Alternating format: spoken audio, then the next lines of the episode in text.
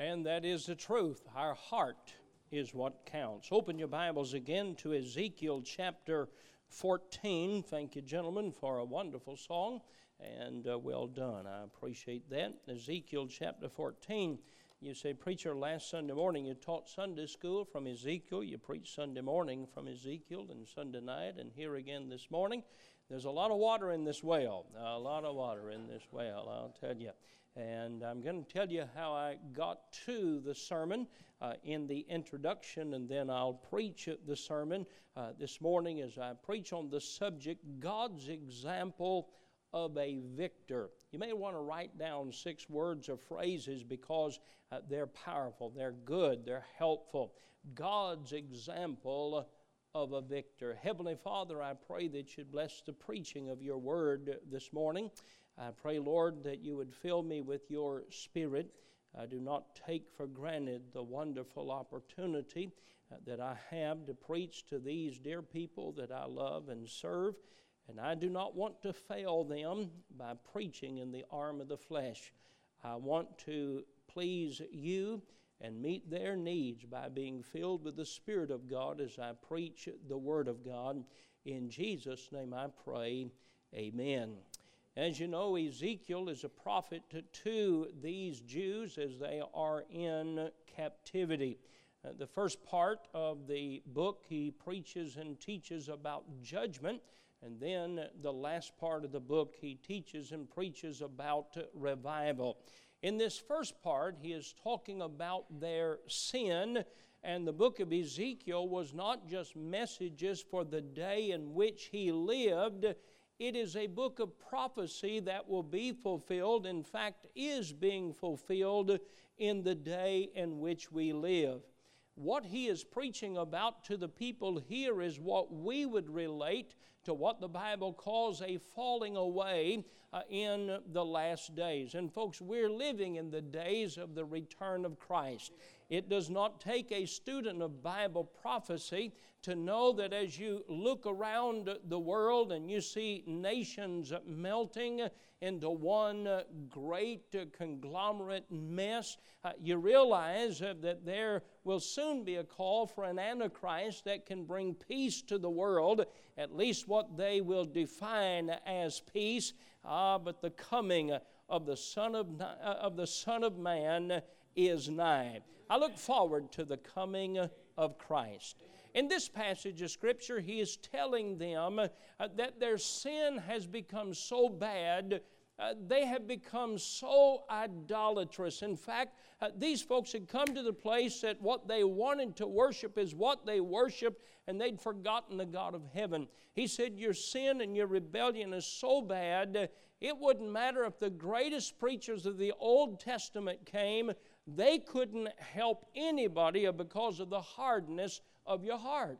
And I read that, and I read it in verse 14, and it's interesting. He said, uh, Though these three men, Noah, Daniel, and Job, we know about those men and what they did and their lives saved others. He said, If these men were in it, they should not deliver but their own souls. But then I saw it again in verse number 16.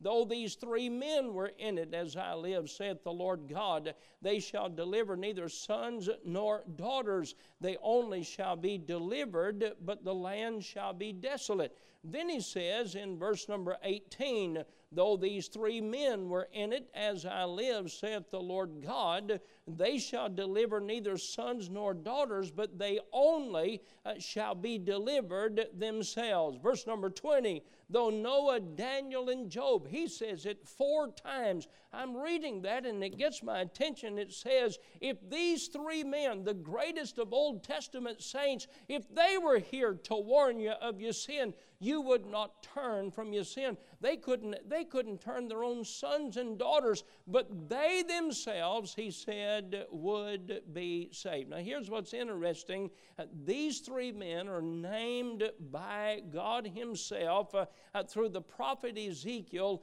as three great men. Now, that's not the message, but it led me to this question What made these men victors?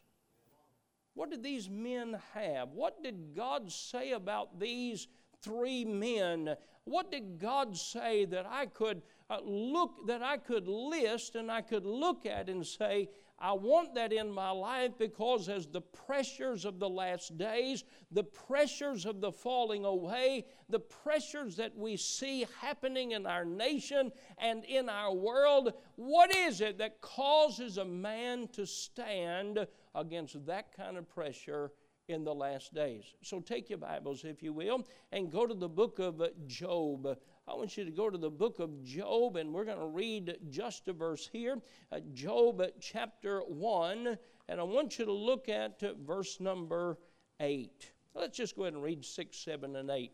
Now, when the uh, now there was a day when the sons of God came to present themselves before the Lord, and Satan came also among them. And the Lord said unto Satan, God speaks to Satan, Job 1 7 Whence comest thou? Then Satan answered the Lord and said, From going to and fro in the earth, and from walking up and down in it. And the Lord said unto Satan, Hast thou considered my servant Job? God, God testifies, God brags on one of his servants. He said, Have you seen Job? Have you considered Job? that there is none like him in the earth, a perfect and an upright man, one that feareth God and escheweth evil. Then Satan answered the Lord and said, Doth Job serve God for naught?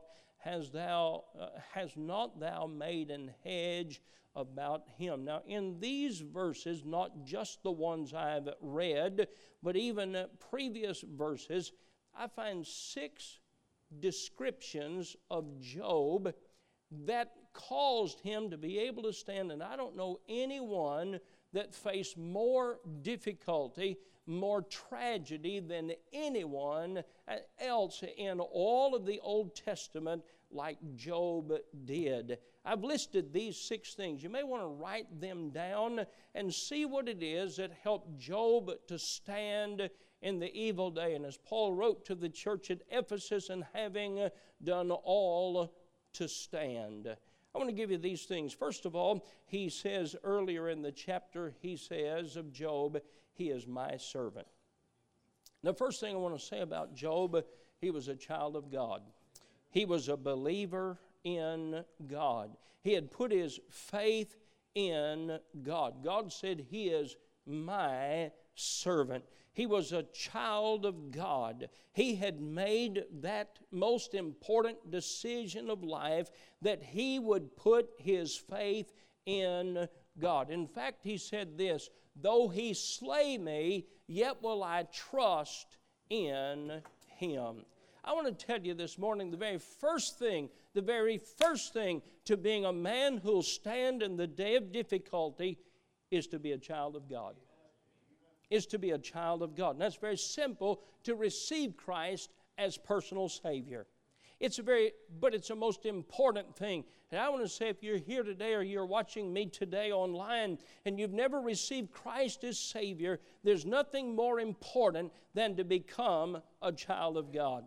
Uh, Bill is here this morning, and uh, Bill is a childhood friend of Brother Jack Taylor. And Bill came this morning. It's his first time. He just received Christ as his Savior this morning. He made that decision. You know, you know what the Bible says in the book of Mark? What shall it profit a man if he should gain the whole world and lose his own soul? He follows that up with a question and says, What will a man give in exchange for his soul?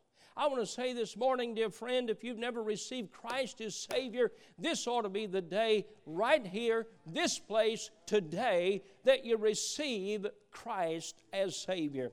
What a wonderful thing it is that God said, He is my servant. He belongs to me. I'm glad that I am His and He is mine. You know, there are many things that God claims as His own.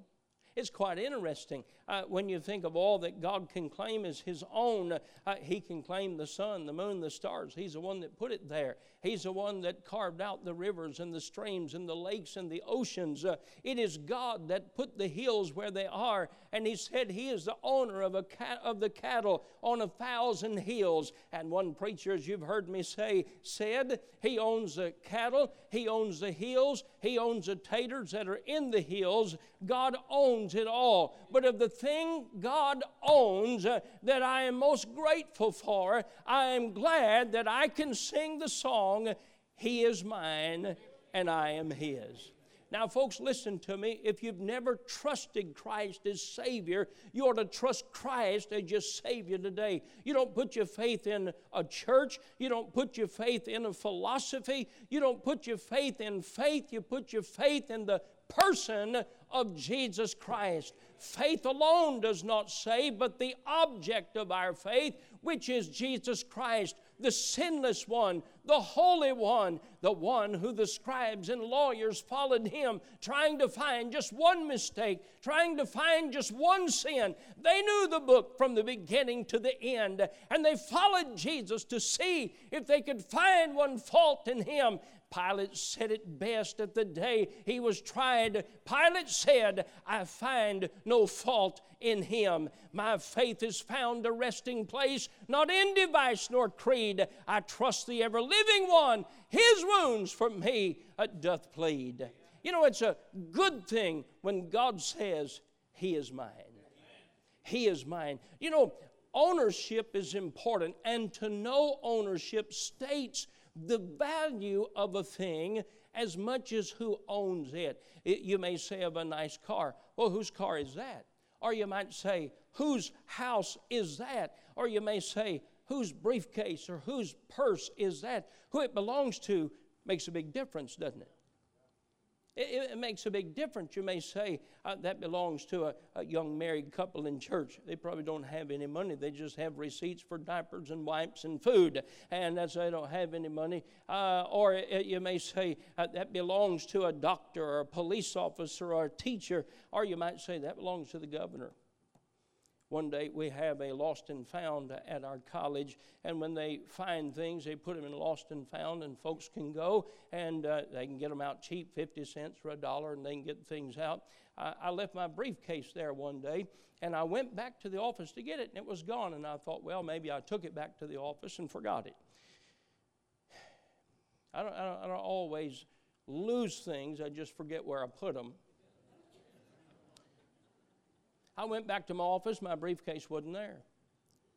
And I thought, what in the world did I do with my briefcase? Next class, a young man came walking into class with my briefcase.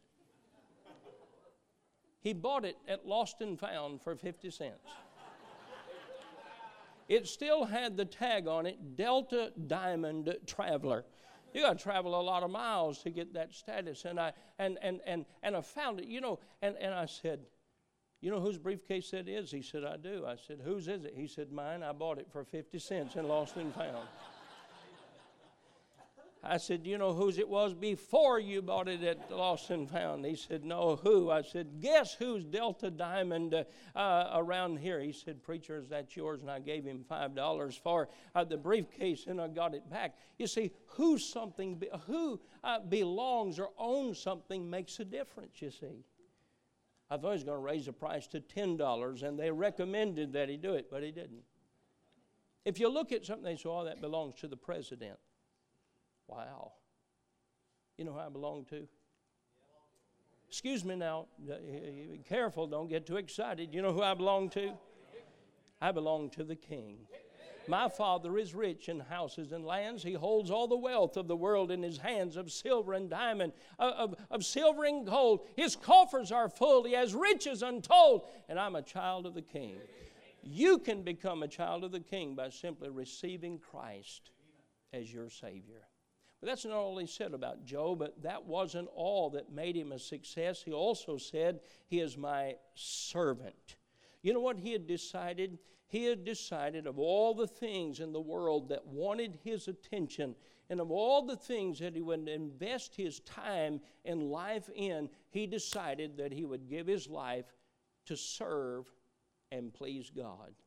Job did what the Bible tells us in Matthew 6 and verse 33, where it says, Seek ye first the kingdom of God and his righteousness, and all these things shall be added to you. You see, being a servant is not a position, uh, all but being a servant. It is everything that we are. It's our attitude, our surrender, our yieldedness, our respect for someone that we would invest our lives in. He says uh, of Job, not only is he mine, he said he is my servant. He's given himself to serve me as I read through the Bible, there are two people that a ruler or a master would choose for him. One would be a servant, the other would be a soldier. Paul told Timothy, No man that warreth entangleth himself with the affairs of his life, that he may please him who hath chosen him to be a soldier.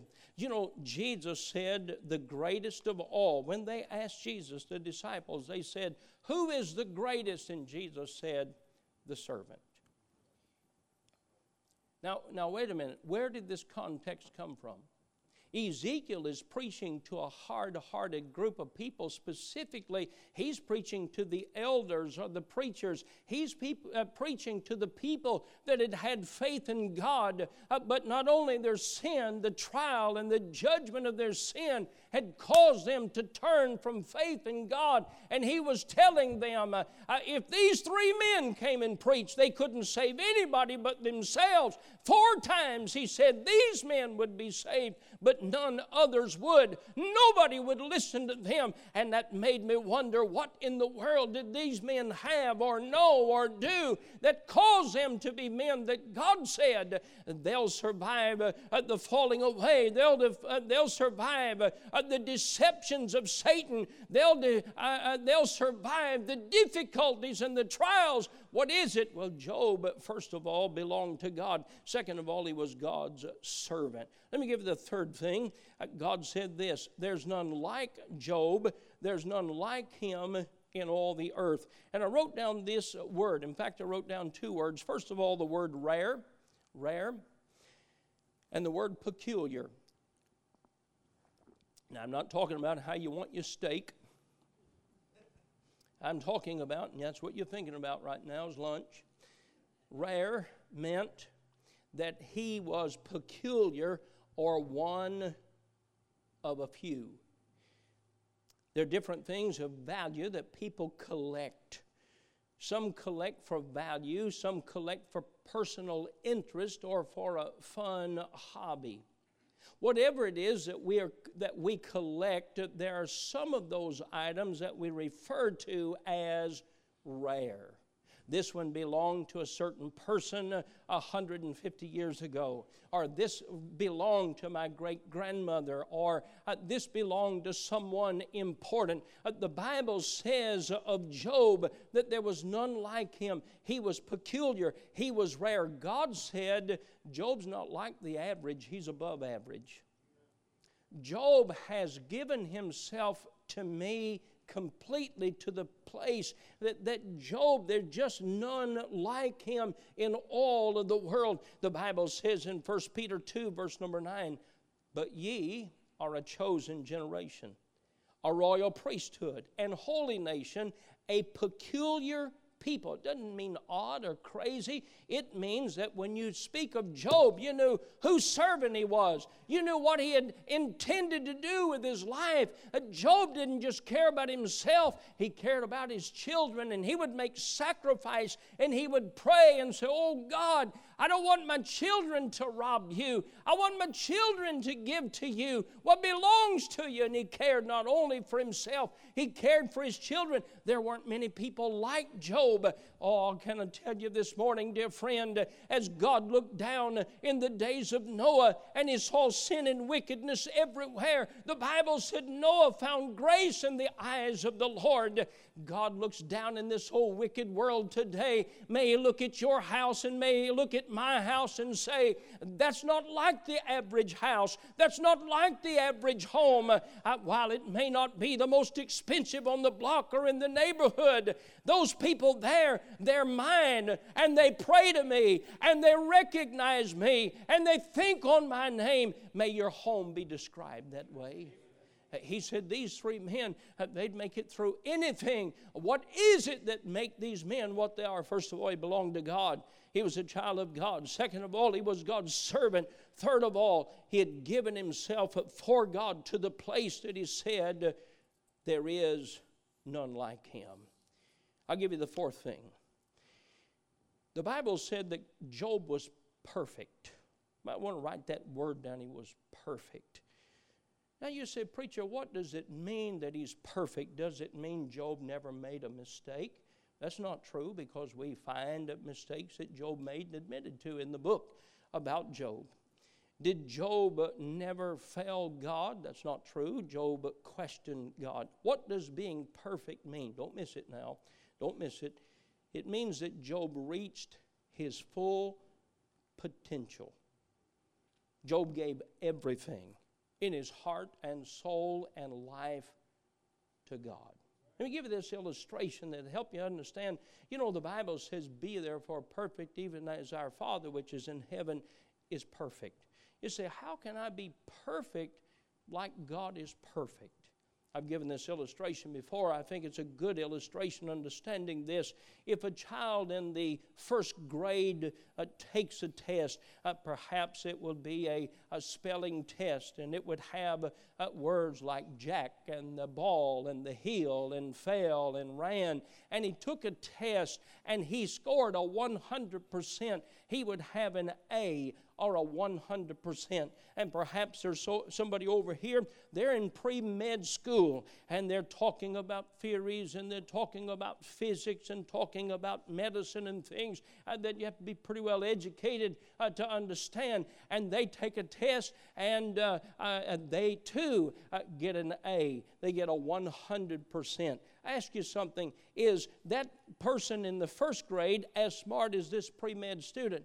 No, but he was perfect on his test. He gave all he could to God. And when the Bible says that Job was perfect, it didn't say he was equal to God. He said everything Job had to give, he gave. As much as Job could love, he loved. He didn't hold anything back. Job was perfect he did his best. And, dear friend, I may not even be in the first grade as a Christian, but I want God to have all of me there is to have. Uh, that day as a 16 year old boy, as I had driven uh, that van taking folks home from church, and I, pulled over beside the old gravel road, uh, beside the low water bridge there, and I looked up into the sky and I gave my life to God. I gave Him everything that I could give. I gave him my heart, my soul, my dreams, my vision, everything. I gave it to God. I may just be in the first grade, but I want to give it all to God. And that's what God says about Job here. I love the hymn writer as he wrote the song, Hear ye the Master's call, give me thy best, for be it great or small, that is his test. Do then the best you can, not for reward, not for the praise of men, but for the Lord. Wait not for men to laud, heed not their slight. Winning the smile of God brings its delight. Aiding the good and true ne'er goes unblessed, and that we think or do be it the best. Give your best to God. Give your best to God. Don't give what's left over. Give what's first and right and best and give it to God. That's the fourth thing. Number five, what did he say about Job? What did he say about this man that would survive in the most difficult, the most challenging of days? What did he say? Well, number five, he said, Job fears the Lord. Now, the word fear is uh, oftentimes related to abuse or unkindness, but he's not talking about that at all. He's talking about a fearful respect. Here's what he's talking about everything he did in life, he gauged it by God's desire. And in no way did he ever want to go against God. In no way did he ever want to offend God. In no way did he ever want to make God not pleased with him. The Bible says Job feared the Lord. Hey, that'll change your living on Monday. Uh, that'll change your living on Friday night and Saturday when we live our life not to please others as they sang and the, uh, the quartet sang about our heart. That's what's important. And the Bible said of Job that he feared God. With this attitude today, I don't fear anybody. Folks will say no fear. That means I don't even fear God. I want to tell you something. We better fear God today. The Bible says in Ecclesiastes chapter 12 and verse number 13, the man that God attributed to a man with the most wisdom on earth, he said, Let us hear the conclusion of the whole matter. Fear God and keep his commandments. For this is the whole duty of man. For God shall bring every work into judgment with every secret thing, whether it be good or whether it be evil. Now, I'm not trying to take a truth and hit you over the head with it. I'm trying to take a truth and set it as a standard. So that's what my goal is. That's what I want to grow to. Uh, folks, we're living in a day, I want to tell you something. Uh, if we continue as we are and on the pace we are, Christians are going to be tried for their faith. Christians are going to be tried for their faith in God. There's coming a day. You understand how frightening it was just to read the story. And I saw uh, some of the pictures as the Taliban was going uh, house to house, just looking for those uh, that were Americans or related to Americans. Remind me of what the Bible said of Saul. They went house to house looking for those that were Christians. Hey, folks, that day's coming back. Uh, your faith better be founded on something more uh, than a quartet convention and a few old songs. It better. Uh, did you hear me? I'm not against good singing, but I want to tell you so, uh, something your faith better be founded in the Word of God. He feared God. I'll give you the sixth thing and I'm finished. He said, Job eschews evil. What does that mean? He avoids it, he shuns it, he disdains evil. Job's not entertained by evil, he's entertained by righteousness. He's not pleased by the things of the world, he's pleased by the things of God. These six things describe a man that God gives as an example of a victor. The Bible says this Depart from evil and do good and dwell forevermore. Let me get you to take your Bibles and turn to 1 Peter chapter 3. I'll show you this in closing. 1 Peter chapter 3. It is a time for preaching, isn't it? Sunday morning. 1 Peter chapter 3, notice what he says.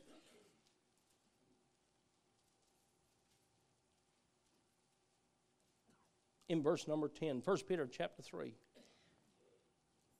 For he that will love life and see good days, let him refrain his tongue from evil, and his lips that they speak no guile. Let him eschew evil that's what God said about Job. And do good. Let him seek peace and ensue it. For the eyes of the Lord are over the righteous, and his ears are upon are open unto their prayers. But the face of the Lord is against them that do evil. Here's a message. Ezekiel comes and he said it's a wicked time. He said there's pressure. We're, we're, we're under uh, the captivity of the Babylonians. And to be a person of faith in God is not only not popular, it isn't safe. And he said it's come to the place today that there's been such a wickedness, and even the elders have turned from the truth. That these three great men, Noah, Daniel, and Job, could not get anybody converted, but they themselves would survive. What made Job survive? First of all, he belonged to God. That's the start. Second of all, he was God's servant. Third of all, he was rare or peculiar. Fourth of all, he was perfect. He gave, gave God everything he had to give him. Number five, he feared God. Number six, he eschewed evil. Stand with me, if you will. As we face these days, well, I want a faith that is strong and a faith that is on a solid foundation. What a good example. Jesus, Jesus gave the example. What a good example it, it is for us to follow. If there's one of those areas of our life that we need to work on today, we ought to commit to God. I'm going to work on that particular area of my life. I not only want to please you, I don't want to be able to stand under pressure. Heavenly Father, I pray that you'd bless our invitation now. I pray for the decisions that should be made, that they would be made. I pray for those that need to know you as Savior, that they'd not put it off until after a while or tomorrow. Lord, they would trust you even now.